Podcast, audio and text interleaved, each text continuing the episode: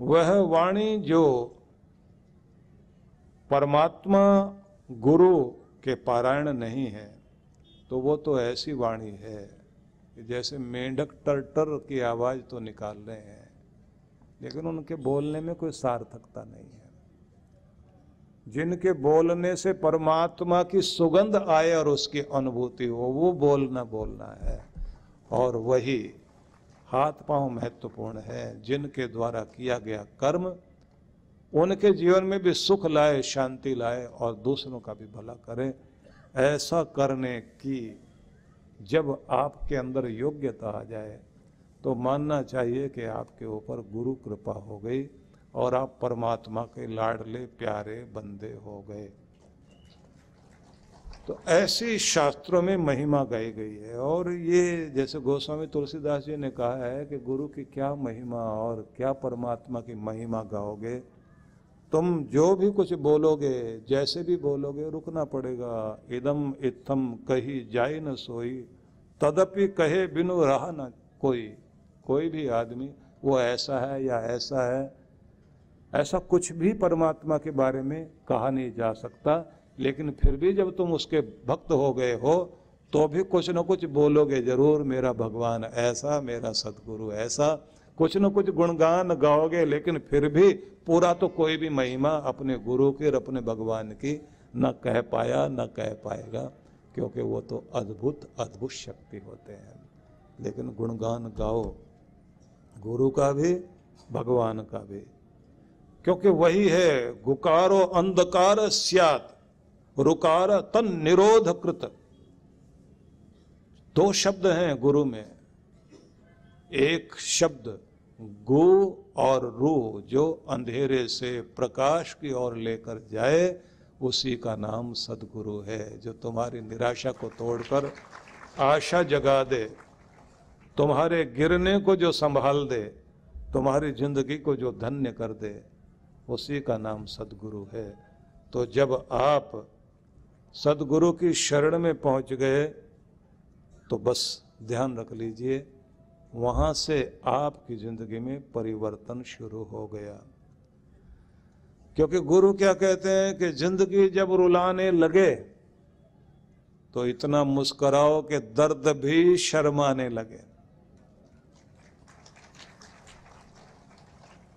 ज़िंदगी जब रुलाने लगे इतना मुस्कुराओ कि दर्द भी शर्माने लगे, निकले ना आँसू आँखों से आपके कभी, और किस्मत भी मजबूर होकर आपको हंसाने लगे।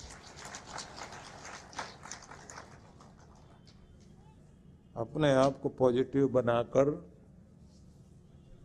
इतने मज़बूत बनो कि आपके अंदर की मुस्कुराहट कायम रहे।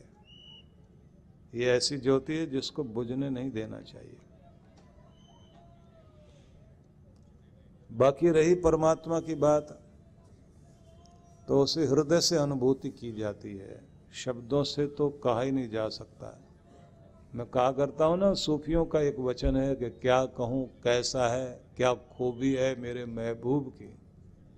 क्या है वो, कैसा है? दिल में तो आता है, समझ में नहीं आता। वो दिल से ही समझा जा सकता है, अकल लगाओगे तो पकड़ में आएगा ही नहीं।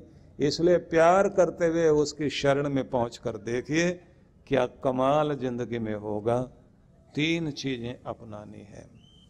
एक है अर्पण, एक है तर्पण और एक है समर्पण। समर्पण ईश्वर के प्रति है। ईश्वर के प्रति आपको स्वयं को समर्पित। तुम्हारे हो गए तो हो गए। अब तुमसे कीमती दुनिया में कुछ भी नहीं भगवान। जो वक्त तुम्हारा है, वो तुम्हें ही देंगे। उस वक्त में फिर और किसी को महत्व तो देंगे ही नहीं। भगवान की भक्ति का समय हो जाए, हज़ार काम छोड़कर भी वहाँ जाकर बैठ जाइए। तो पता लगता है कि आप समर्पण कर रहे हैं, समर्पित हो गए। और तर्पण होता है माता पिता के प्रति। उनको तर्पण करना पड़ता है, उनके लिए, जिनके लिए त्याग किया जाता है सेक्रीफाइस किया जाता है। दस काम छोड़ के अपने माँ बाप को प्रसन्न करने के लिए समय निकालें। माता पिता के प्रति तर्पण भाव रहना बहुत महत्वपूर्ण बात होती है। किस्मत वाले लोग होते हैं जो अपने माता पिता के लिए त्याग करके और उनको प्रसन्न करके उनके आशीष लेते हैं।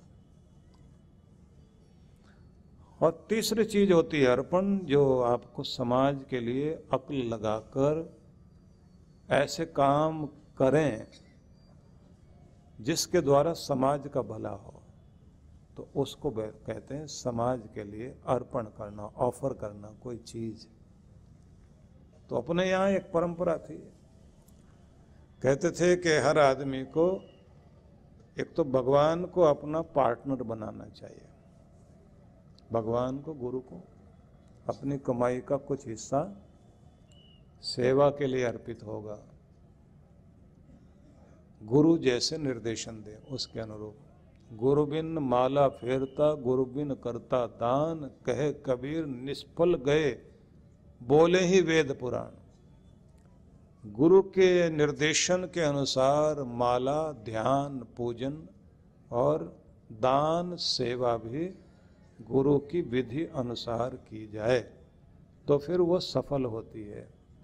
नहीं तो आप अपनी खुद की ताली बजाने के लिए कहीं दान कर दें, अपना कॉलर ऊँचा करने के लिए, उसका उतना ही फल होता है, लेकिन प्रभु की कृपा पाने का रास्ता नहीं मिलता।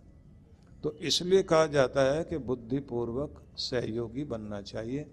भगवान को अपना पार्टनर, बिज़नेस पार्टनर बनाओ, भगवान को अपना। ईमानदारी से उसमें से कुछ निकालो, नित्य प्रतिका करिए और एक बाग लगाइए, धर्म का बाग। बाग पहले लगा लें तो बहुत अच्छी बात है, नहीं तो अपनी उम्र के ढलान पर जाकर, जब रिटायरमेंट आने का समय हो तो उसमें से पैसे मिलेंगे, संभाल के आपने अपने लिए रखने हैं और उसे बहुत संभाल के खर्च करना है। आपके साथ में इमोशनल अत्याचार करते हुए आपके घर के बच्चे बहुत तरह से रो धो कर यहाँ पैसा दे दो, यहाँ लगा दो। देखो, चार गुना हो जाएगा। हम बिज़नेस में आगे बढ़ जाएँगे। उनको दे बैठे, आपका बुढ़ापा गया। उन्हें कहो, अपनी समस्याओं का सामना खुद करो। थोड़ा थोड़ा उतना दिया जाता है। नल सूख जाए ना हैंडपंप तो एक आध बाल्टी डाल दी जाती है, जिसके द्वारा नीचे का पानी आ जाए। ये नहीं कि ऐसा कोई पाइप ढूंढ लें आप आप ही पानी भरते जाए, निकले नहीं उसमें से। बच्चों को आप सारा सब कुछ दे बैठोगे और अपना बुढ़ापा खराब कर लें तो अच्छी बात नहीं। उतना थोड़ा सा दो, क्योंकि जहाँ आपका धन काम आ जाएगा, वहाँ कोई और काम नहीं आएगा। वो जो कहते हैं ना कि एजर तू खुदा तो नहीं है धन के लिए कहा है कि तू भगवान नहीं है।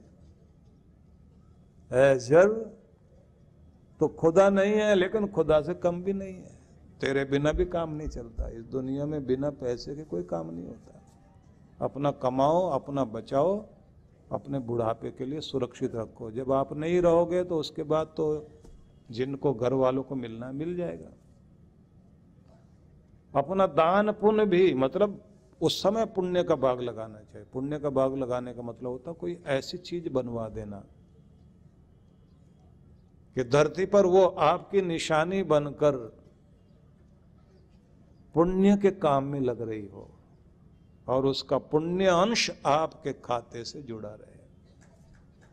आप जहाँ जिस लोक में हो, वहीं आपको वहाँ की ठंडक मिल रही हो। तो ऐसा कोई भी कार्य व्यक्ति करता है तो वो बहुत कृपा होती है।